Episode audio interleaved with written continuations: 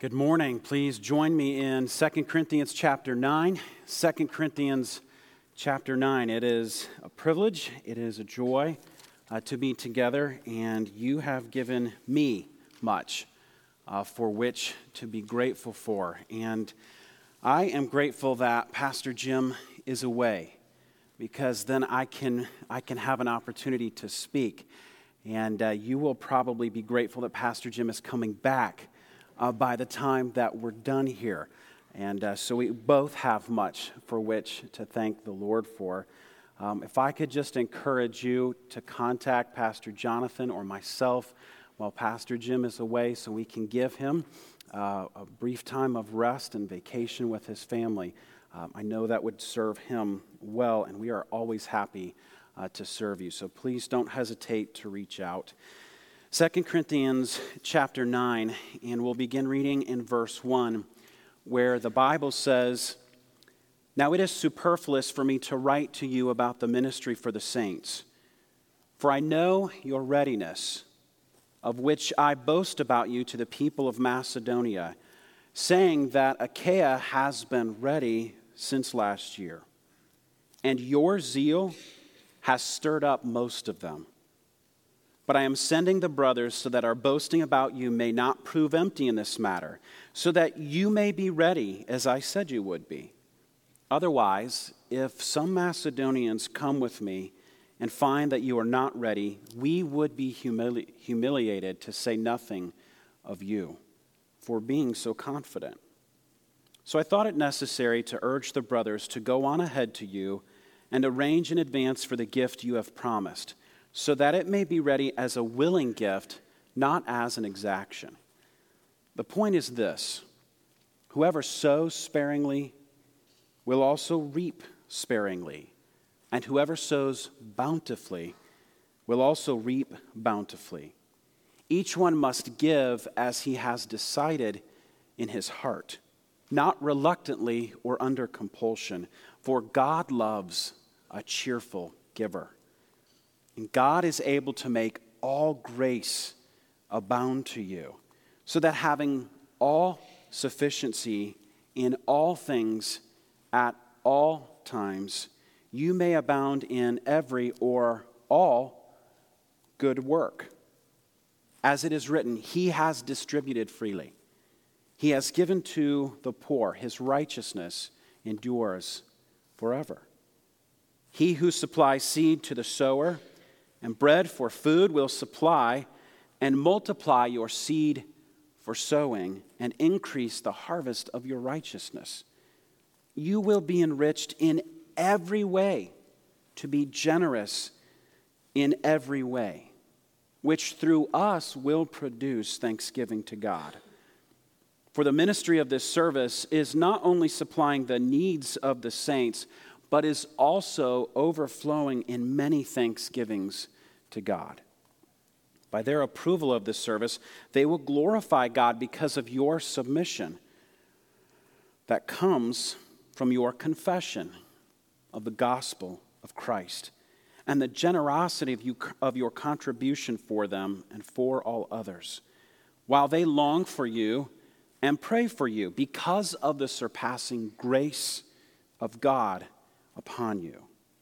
Thanks be to God for his inexpressible gift.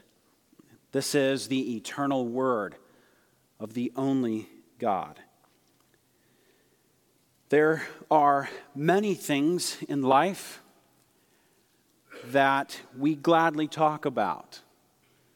There are some things in life we'd rather not discuss or be told how to live. And certainly we've hit one of those topics when we come to the topic of our cash. In this and the last half of chapter 8, the Apostle Paul was preparing the Corinthian church for his visit. Part of this preparation was reminding them to follow through on an offering he was collected and that they had been enthusiastic about. This was an offering to help meet the needs of poor Christians in the Jerusalem church. It's kind of fascinating. Jerusalem, the Jerusalem church was the mother church, as we might say today. From that church, Paul goes out on his missionary journey and he plants this church at Corinth. Now the Corinthians are giving to help meet the needs of poor Christians there in the Jerusalem church. This was a, a, predominantly Jewish group of believers, whereas the Corinthian church is predominantly not Jewish people, they're Gentiles. And so he's encouraging them both in the attitude they'd already shown about this offering and also to get it organized and have it ready when he arrived. Because when Paul came, as you might have noticed from our text, when he came, he would be accompanied by members of the Macedonian church. Now, the Macedonian Christians mentioned at the beginning of chapter 8, they're actually quite a wonderful example to us. When we look at their example, and I want you to remember this, this will be very key to us as we, as we go through chapter 9. Uh, the, the Macedonian Christians, they weren't extremely wealthy. In fact, we're told in the beginning verses of chapter 8, they lived in extreme poverty. On top of that, they also had come through what Paul calls a very severe trial. So these are people who had given to meet the needs of poor believers in a fellow church in a part of the world that many of them probably would never go to. So they had received God's grace, and they responded to God's grace with submission to God. And then that follow, was followed by generous, cheerful giving to meet the needs of God's people. Interestingly enough, they were greatly encouraged by the enthusiastic attitude, the zeal of the Corinthians in participating. So, Paul didn't want the Macedonian Christians who would be traveling with him, he didn't want them to be discouraged by the Corinthians not following through on their giving, since by the time of this writing, it's been over a year since they had committed to giving.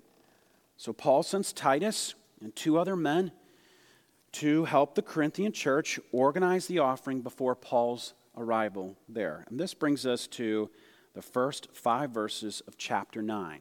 The first five verses of chapter 9, where we learn to be ready to give willingly. Be ready to give willingly. Paul writes the Corinthians about their readiness to give. He says, I really don't need to write to you about this because you all were enthusiastic. In fact, you were so enthusiastic, it rubbed off on many of the Macedonian Christians to participate well. Now, that's worth noting. This enthusiasm in being part of God's work was so contagious that fellow believers north of Corinth in a region called Macedonia here wanted to be part as well. Now, just think of what a high compliment Paul is giving to them. You all were so ready, willing, and eager that it caused others to get involved and to help and to be part. I mean, it's like that rah rah, let's go team already. Here we go. So then, why has he sent a delegation of Titus and two other Christians to gather up the giving? Well, he, he doesn't want the Macedonian Christians traveling with him to be discouraged. Just imagine this. You're all excited about giving. You travel to this other church whose, whose spirited engagement in being part of this offering, they're not ready. They haven't given. This has been over a year. What happened to the enthusiasm? What's going on? That this would be a discouragement to the Macedonian Christians. So he sends ahead Titus and these other guys because he knows when he comes to Corinth after them, he's probably going to be traveling with some Macedonian Christians. And he doesn't want reports going back that would discourage or divide the church.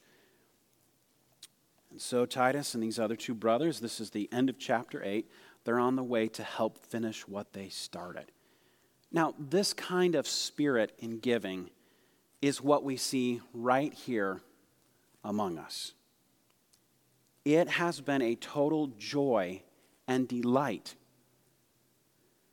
to be able to share with so many Christians beyond our church body of your generous giving.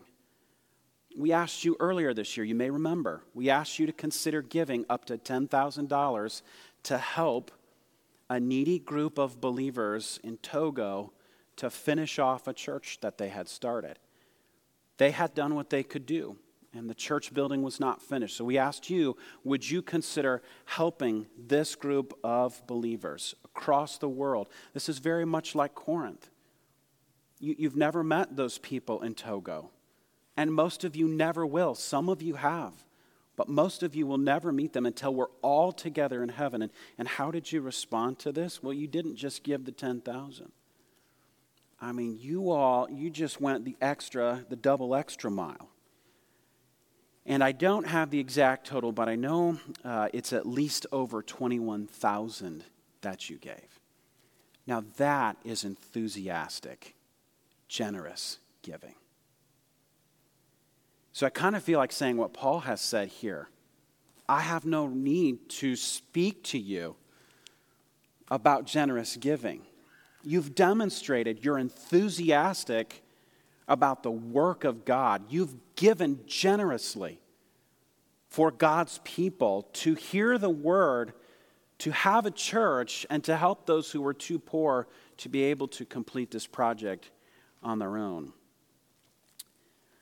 But as with all of us, I do have need to, to speak to you because we all struggle with our spirit when it comes to our giving when it comes to our money, with our attitude about these things.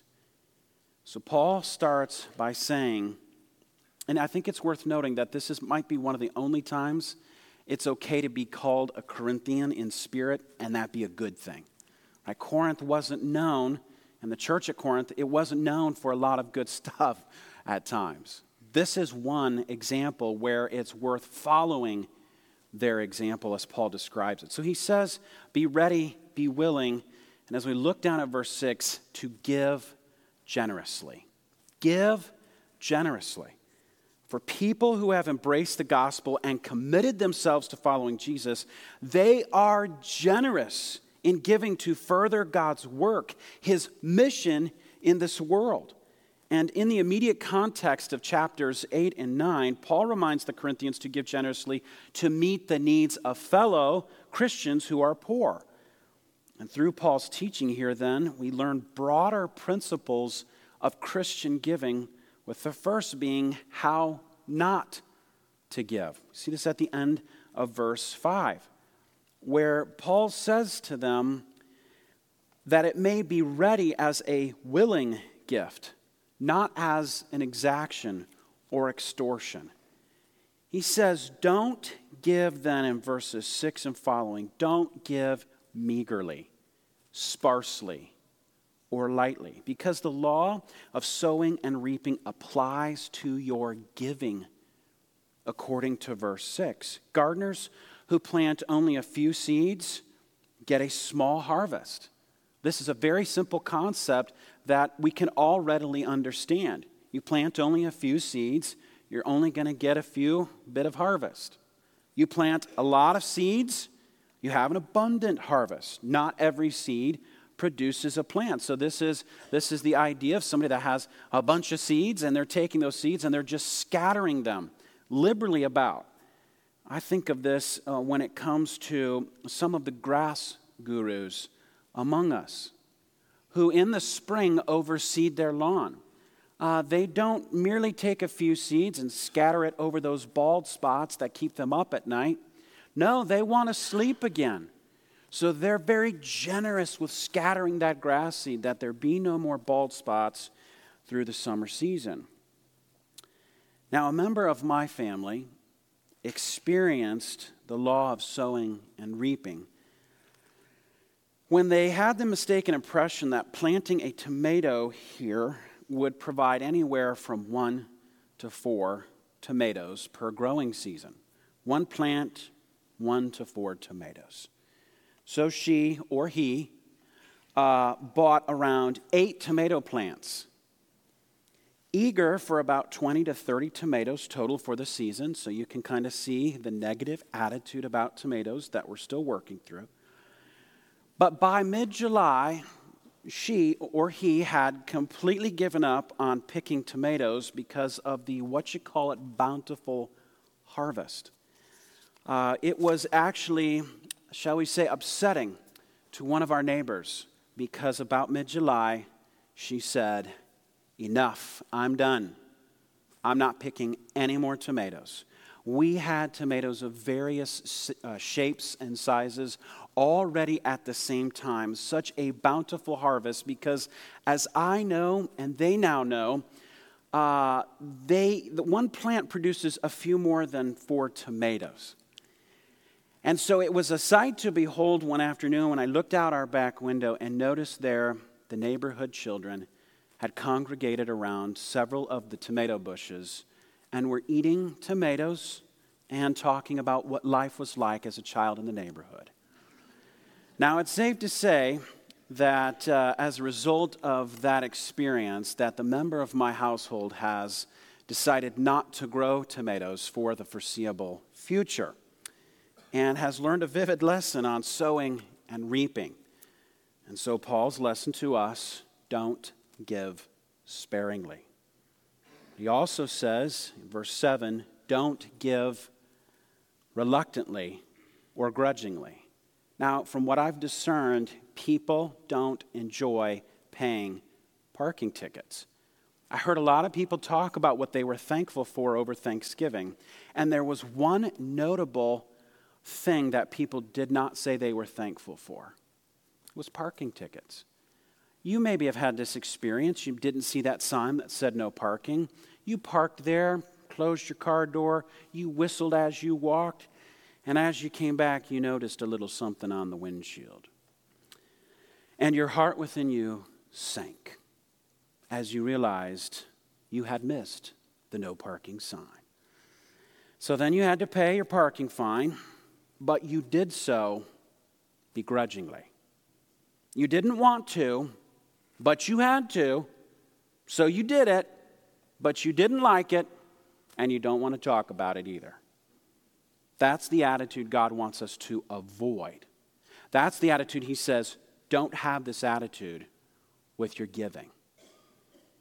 And similar to it, don't give out of compulsion or a feeling of being forced to give.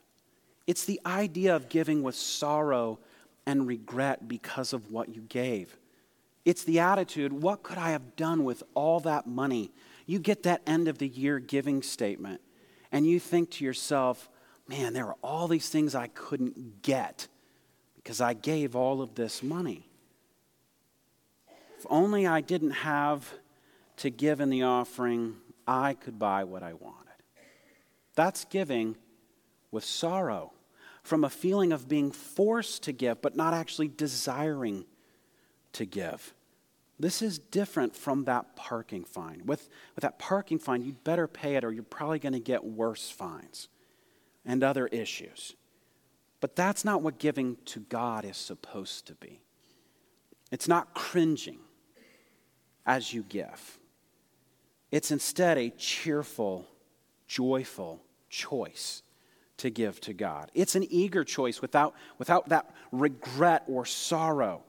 God loves a cheerful giver, the person who gives with joy and gladness, not concerned with what they won't have, but concerned with what God has. He focuses here on our attitude while we too often focus on the amount. You can give the most of anyone in the church body and still be displeasing to God because of your attitude when giving. Think about it. Paul has reached out to the Macedonian Christians. They gave out of their extreme poverty after suffering a very severe trial. It wasn't the amount that mattered, it was the attitude with which it was given the heart, the mind, the thoughts the intention behind it being given.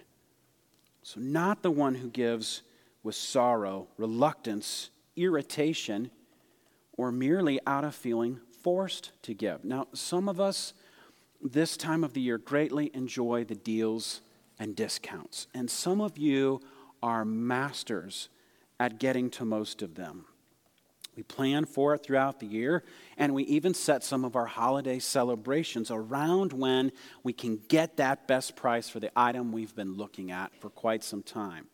We buy electronics, clothes of various shapes, sizes, and colors, and maybe the big stuff like a new car or appliance. We know what we like, and we happily spend our cash on the stuff we like.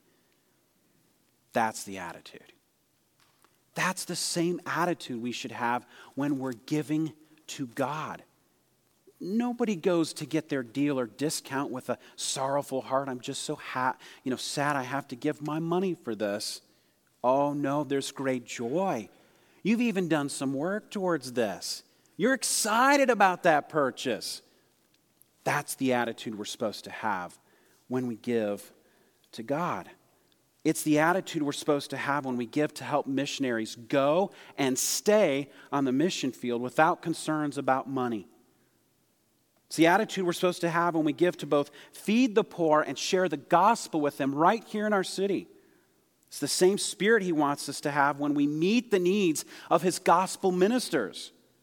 He loves a cheerful giver, and he generously provides for his people so that they may have their needs met and be able to give generously. Now, just like he provides all we need for life and godliness, so he gives us what we need as he defines our need. I realize that word need can be a struggle for us. And we can talk ourselves into needing all kinds of things that we don't really need. So, this is need as God defines it. This is not a health and wealth, a prosperity gospel that says if you give to God, He'll make you fabulously wealthy. That house you wanted, that car you wanted, the, those clothes you wanted, that stuff you've wanted for so long, you give to God, He'll give it to you. No, that's not what Paul is saying at all. We've totally missed the point. God gives you what you need and more. As verse 11, 8 through 11 teach us, he wants to meet your needs. He will meet your needs as He defines them, and He will enable you to give generously. In verse 8, God abundantly or generously, you'd notice these words all. I tried to emphasize them a bit to you without being annoying uh, as we read through these, because he mentions the word all a lot. All grace, verse 8, all sufficiency or all contentment all things, all times, all or every good work. God is our great provider. And He provides so that we can cheerfully give. He gives us grace to come to Him in salvation and then to be transformed. That's all His grace at work. But grace doesn't stop there. He gives us grace that sustains and empowers and nourishes us in righteous living. And it's this very same grace of God that so transformed the Macedonian Christians. I mean, this doesn't make sense, does it? Even though they suffered a severe trial and didn't have much, living in extreme poverty, they still gave. Even though, from a human perspective, perhaps they should have been getting. This is the power of grace at work in human hearts. Their eyes are not on themselves as God's people, but they're on God and furthering His work in this earth. We move to verse 9 and we get a quote from Psalm 112. It, it affirms that righteous people people who are pleasing to God, they give, not just give, but they give generously. You see that word there, freely. They give freely without constraint. They're not nervous or worried. If I give, what's going to happen to my bank account? They give generously. They give freely without constraint, without inhibition. And their good works of giving freely are long remembered and long beneficial. This is the grace of God again at work. Unless you be concerned about having enough, you can see Paul is reasoning right through this. He takes us then to verse 10.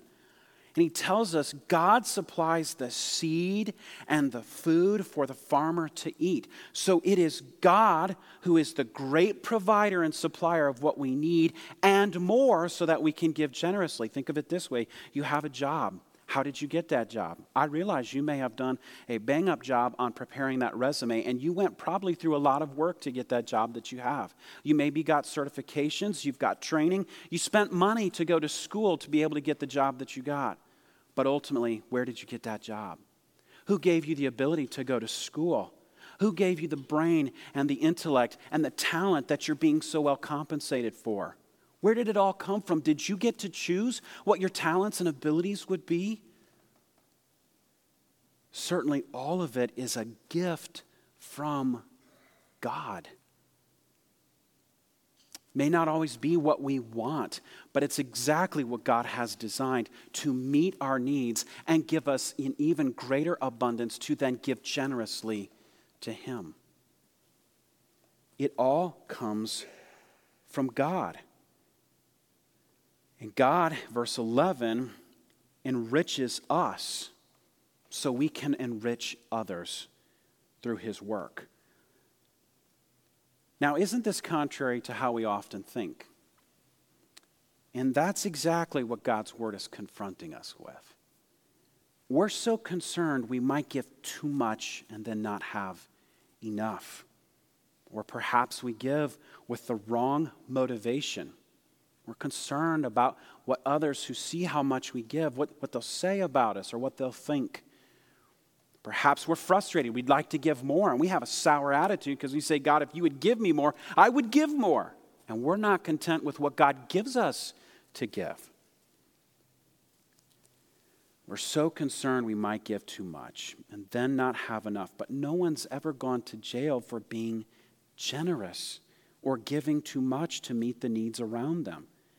Some years we're able to give more. We changed jobs and got a signing bonus. We received an inheritance. Business was better this year than last, and there's more income because of it. But some years we're not able to give as much. We're struggling to pay for all the essentials each month. Your health unexpectedly has given you turmoil, and you're struggling with the medical bills that you didn't require having to pay so much for. In all of it, God is concerned with your heart with your mind, with your thinking, with your attitude in whatever you give. Just consider his words to his people, Israel, in Deuteronomy 15. The Bible says if there's a poor person among you, one of your brothers within any of your city gates in the land the Lord your God is giving you, do not be hard hearted or tight fisted towards your poor brother. Instead, you are to open your hand to him and freely, there's our word freely again, and freely loan him enough for whatever need he has. Give to him and don't have a stingy heart when you give. And because of this, the Lord your God will bless you in all your work and in everything you do. God is concerned when, with what we do with our money. He's concerned about the attitude we have when we give it or refuse to give it. God delights in our generous giving. And when we follow his giving plan as God's people, we glorify God with generous giving. I think it's a marvelous reality that right here in this passage, you, you can be sure you rejoice the heart of God by the attitude that you have towards giving to further his work. You glorify God with generous giving. Now, now, verses 12 through 15 are quite fascinating. They're just littered with the results of following God's plan to generously give. Your giving produces or causes others to give God praise and glory. The end of verse 11 says that to us. Your giving meets the needs of God's people and God's work. Verse 12. Now, we all know we have a building here. And as far as I can tell, everyone is mostly thankful for the air conditioning. I know some of you would prefer a little less here and there, but we're glad we have it. We're also thankful for the heat for this time of the year. We have missionaries that we want to stay on the field. We have the responsibility to care for those who give spiritually to us, like pastors. We have fellow members here who have needs that God wants us to meet. It takes God's people giving generously for the work of God to advance.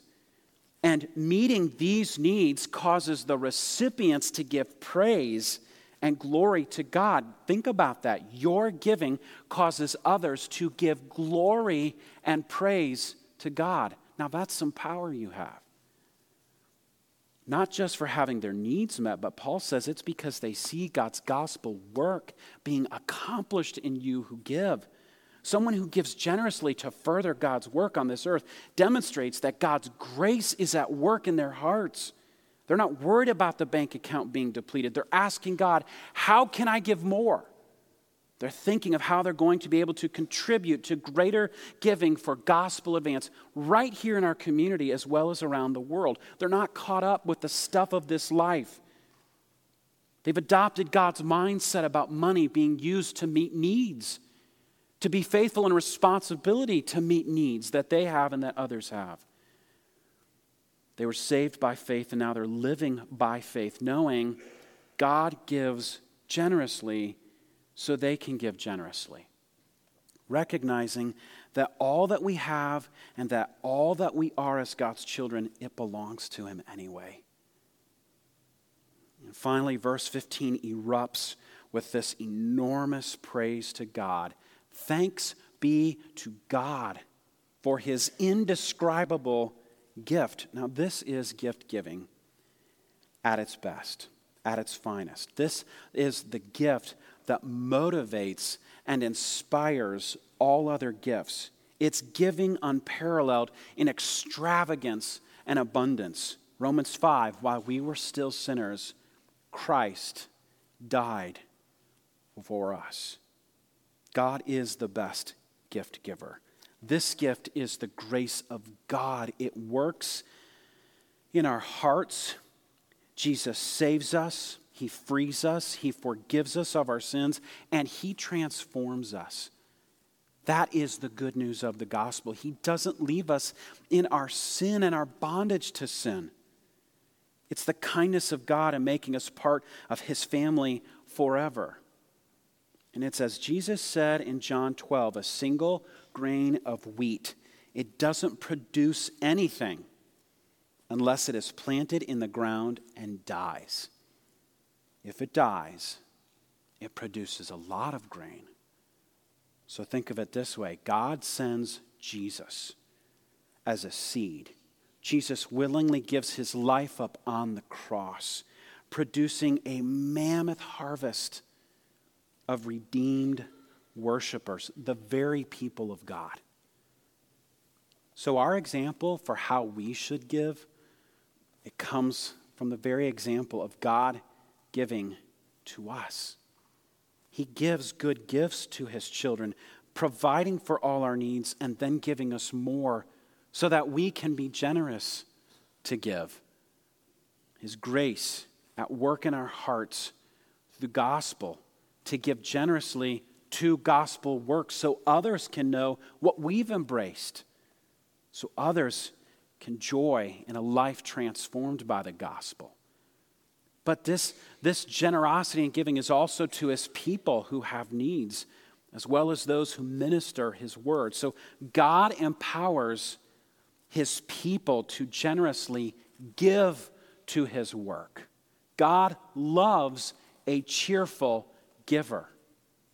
So the person who sows sparingly will also reap sparingly, and the person who sows generously will also reap generously.